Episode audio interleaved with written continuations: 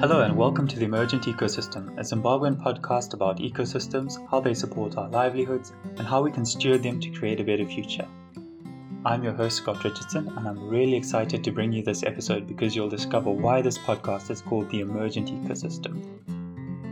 If you'd like to receive each episode in your inbox, email theemergentecosystem at gmail.com and request being added to the mailing list. Alternatively, you can find the Emergent Ecosystem on most podcast apps. The ecosystems that we rely on are complex systems, supporting diverse groups of people with different needs such as food, water, fuel, fiber. So, how do we build a resilient, sustainable ecosystem? This week, we start a two part series on sustainable leadership in complex systems. My guest for the next two weeks is Jean Paul Baron Bonarjee, a sustainable leadership consultant. He has a master's degree in strategic leadership towards sustainability from Blekinge Institute of Technology in Sweden. This week, we will discuss Jean Paul's journey, the concept of sustainable leadership, and complex systems. And next week, we'll focus more on practical examples and applications. With nothing further ado, Jean Paul, welcome to the Emergent Ecosystem. Thanks, Scott. Yeah, so you are a sustainability and leadership consultant. So, what exactly is that? So, the sustainability side is like how do we create systems, maintain systems that can continue for generations to come without depleting and destroying the possibilities for future generations to meet their needs, as well as the other creatures and beings that inhabit, you know, the planet. That's the main aspect of sustainability. Um, it looks especially at the main system being the ecological system and then the social systems. That's an embedded system. And then within that, you know, the economic system, which should actually be the smaller system. Okay. And then leadership? So then the leadership side, it's linked to how we can create a sustainable future, basically. Okay. So, what are the tools? Like, how do we need to organize and how do we need to work together, collaborate, and change our mindsets from one where we look at only our own little life and existence to one that looks at you know our environment around us meaning the people the physical environment and all that that kind of sustains us and that we're part of. So the leadership side, you could say, is, is like how do you get people to start taking personal responsibility on the one hand, but also how do you create dialogue amongst people to start really understanding or unpacking what the issues are and how to tackle them and, and, and move forward together. So that's a very simple explanation. sure, thanks.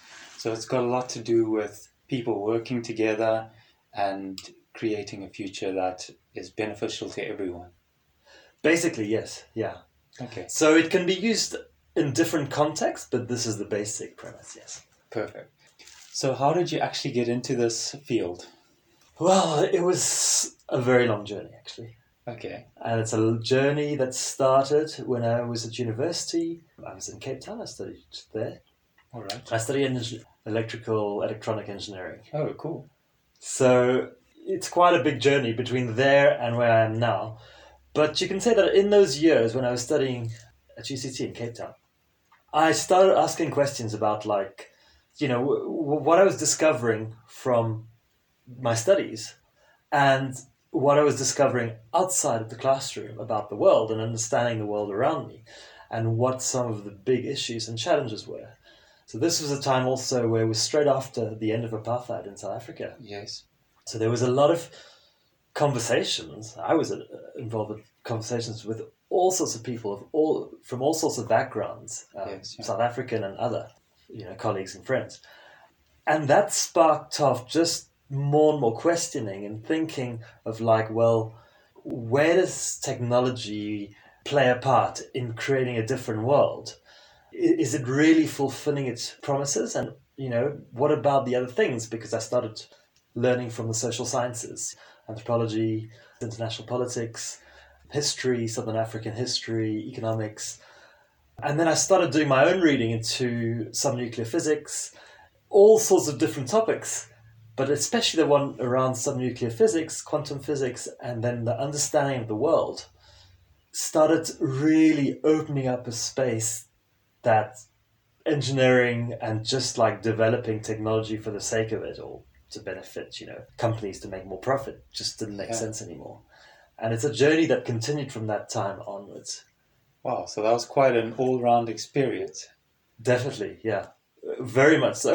I think most of the learning was more outside the classroom than inside the classroom from people. And, sure, yeah. and what I learned the most actually was from conversations, from having conversations about different people's understanding of the world and mindsets and how they see the world. Critically thinking about where I'd come from, growing up in Zimbabwe and a fairly sheltered environment, and starting to understand more how society and the world worked. So it was a it was a big Sure. learning journey. Sure. And from UCT, what came next?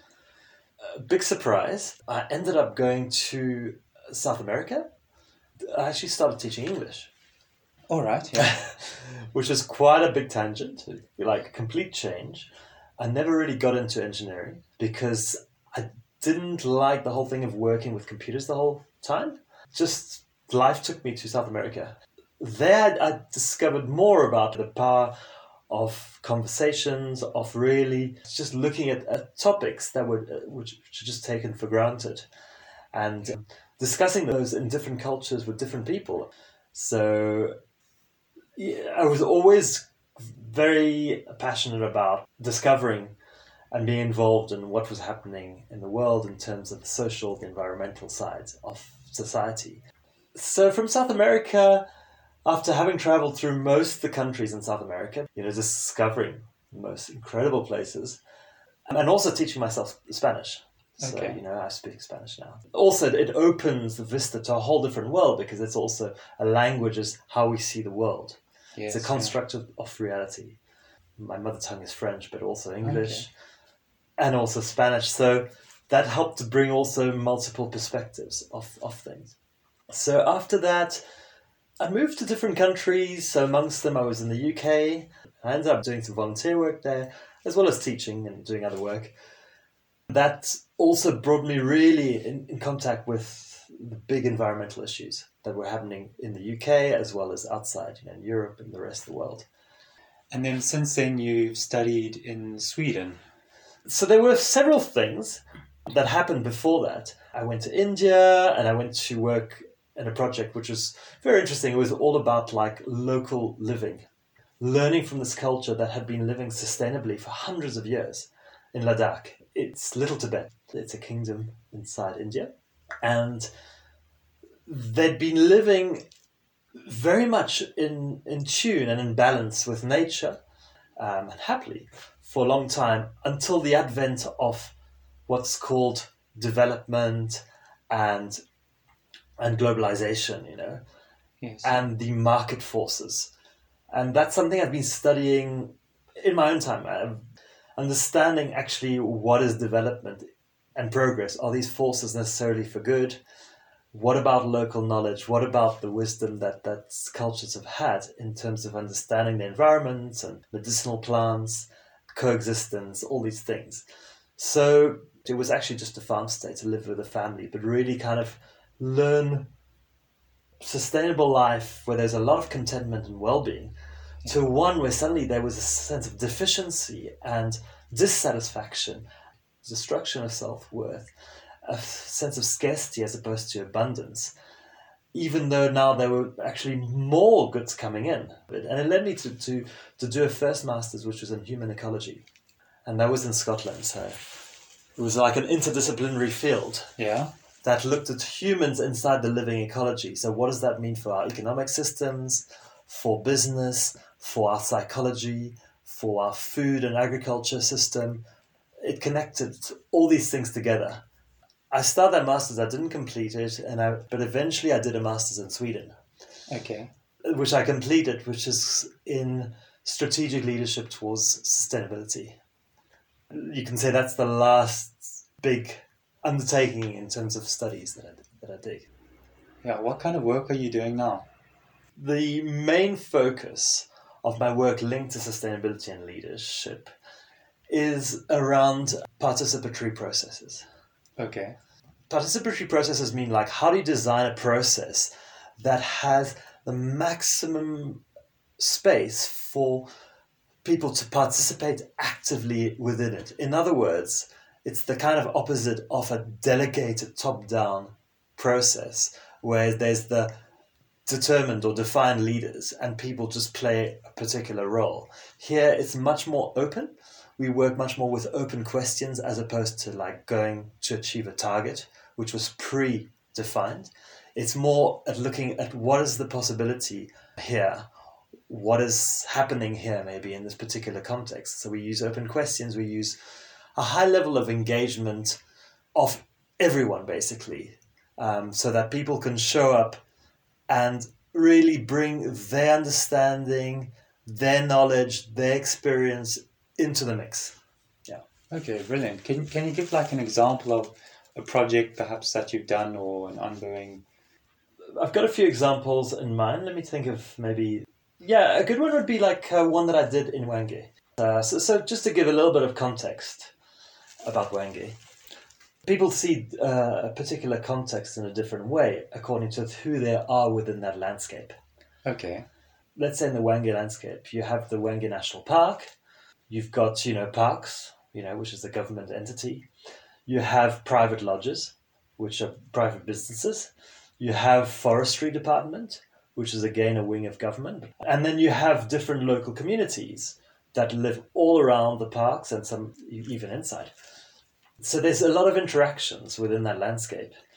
Now, there's a lot of challenges also, and different people will name different challenges. Depends who you are in the landscape or even outside the landscape. Poaching, obviously, or animals getting sold to zoos elsewhere, that might be some of the issues. But water is also obviously a very big one. It's one of the driest parts of Zimbabwe deforestation, and also desertification is a huge issue, and they're connected. Desertification, deforestation, and then water.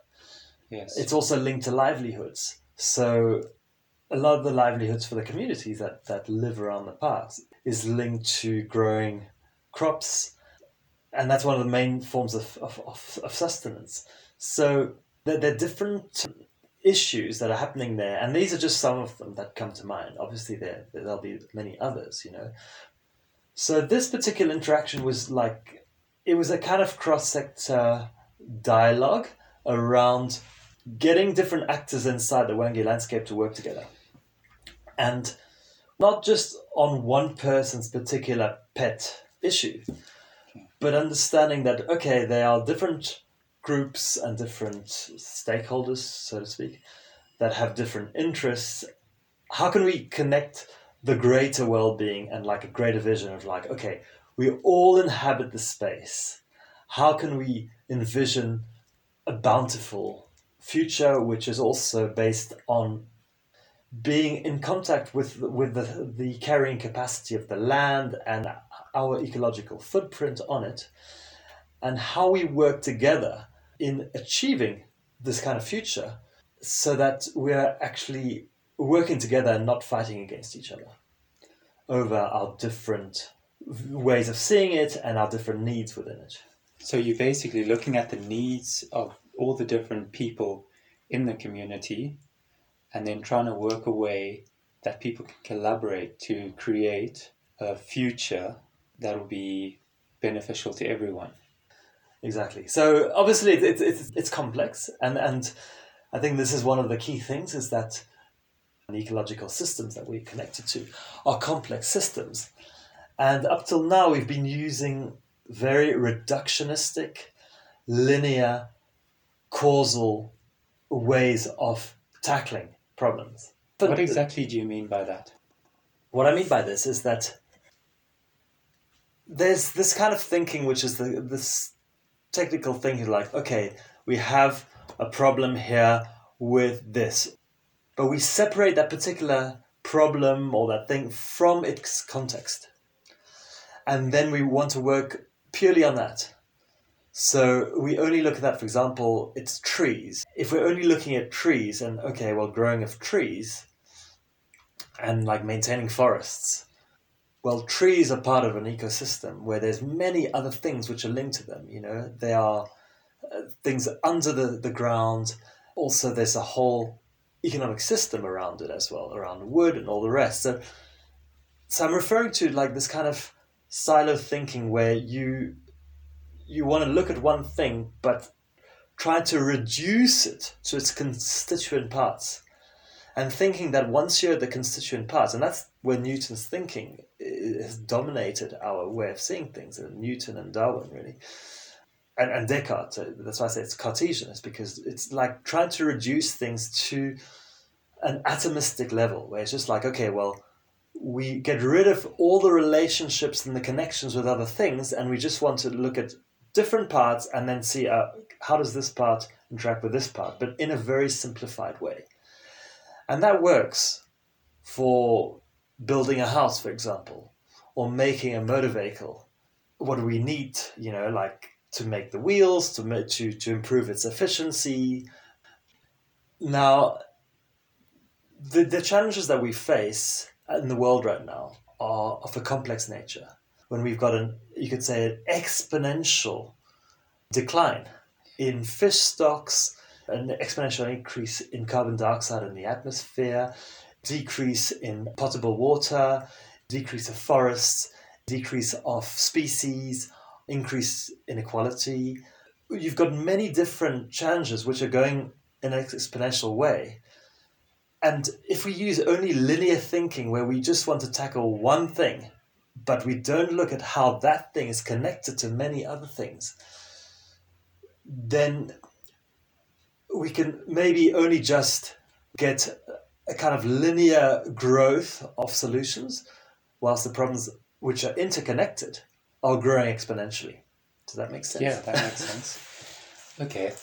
So ecosystems are complex systems, mm-hmm. and the world that we live in and the problems that we have are part of these complex systems. Mm-hmm. So, how does your approach differ from a simple system? Let's just look at different systems very briefly. There's a simple system which is linear.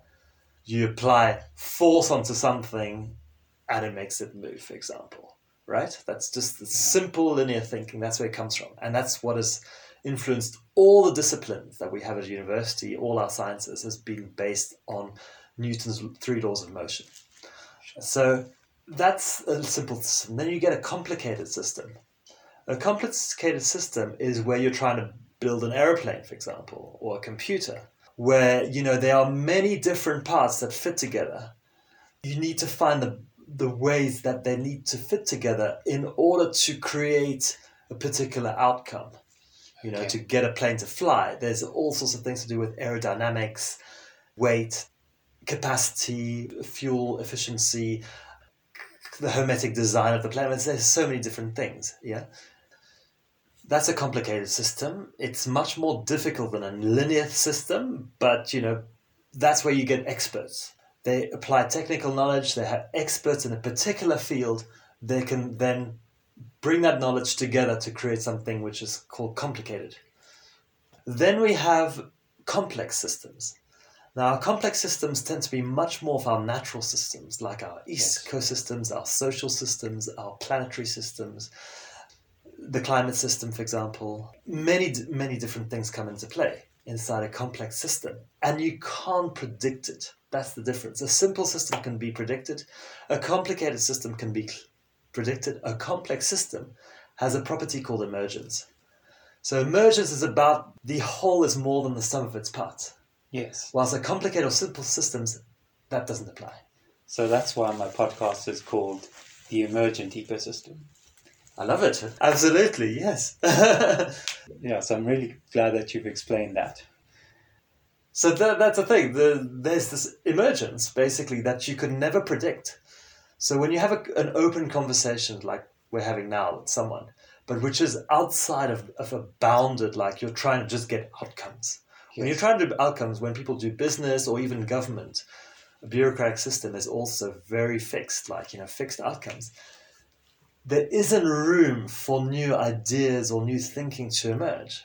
When you can get many people together and then you bring all the different understandings of reality, experience, knowledge, all the rest together, then you can get something unpredictable, which is basically emergent, which will be at a higher level of order than if it was just like stuck to like, okay, this is what we need to achieve, and you're only allowed to think this way, and you're only allowed to go in this direction.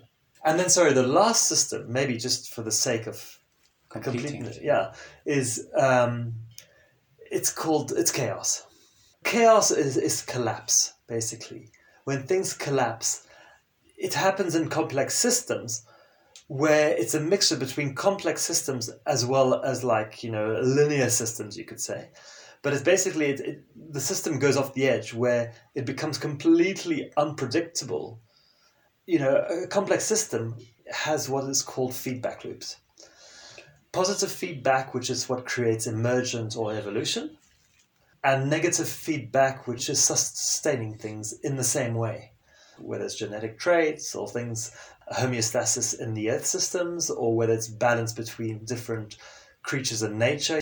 So you have a dynamic equilibrium which is kept by negative feedback, but you get positive feedback, which is linked to emergence, yes. when you get new traits emerging. Okay, so you have new things and then you've also got stability. Exactly. Sort of working together in a complex system. Yeah, but in chaos, you don't have that anymore. It becomes completely unpredictable. That's what people are talking about with climatic systems. It's been happening for decades that we've been pumping more and more and more CO2 inside the atmosphere, as well as many other things that diminish the absorption of it, like cutting down a forest, a simple one. But because there are so many different complex feedback loops inside the climatic systems, we cannot predict what will happen and climate scientists say that you know we're reaching the point where there's, it's called a tipping point, where you have no idea. It could temperatures could go up by five or seven degrees as opposed to one or two degrees, and many other things can happen as a result. So that's that's called chaos. So how do we bring this understanding that we've just talked about of yes. like complex systems and emergence and all the rest? How do you bring that to a group of diverse actors who all have their own self interest? We'll save the answer to that question for next week. My guest today was Jean Paul Baron Bonarjee, Sustainable Leadership Consultant, and this is the first of a two part series on sustainable leadership and systems thinking. I hope you've learned a lot from this episode. If you'd like to get the emergent ecosystem in your inbox, email the emergent ecosystem at gmail.com and request to be added to the mailing list.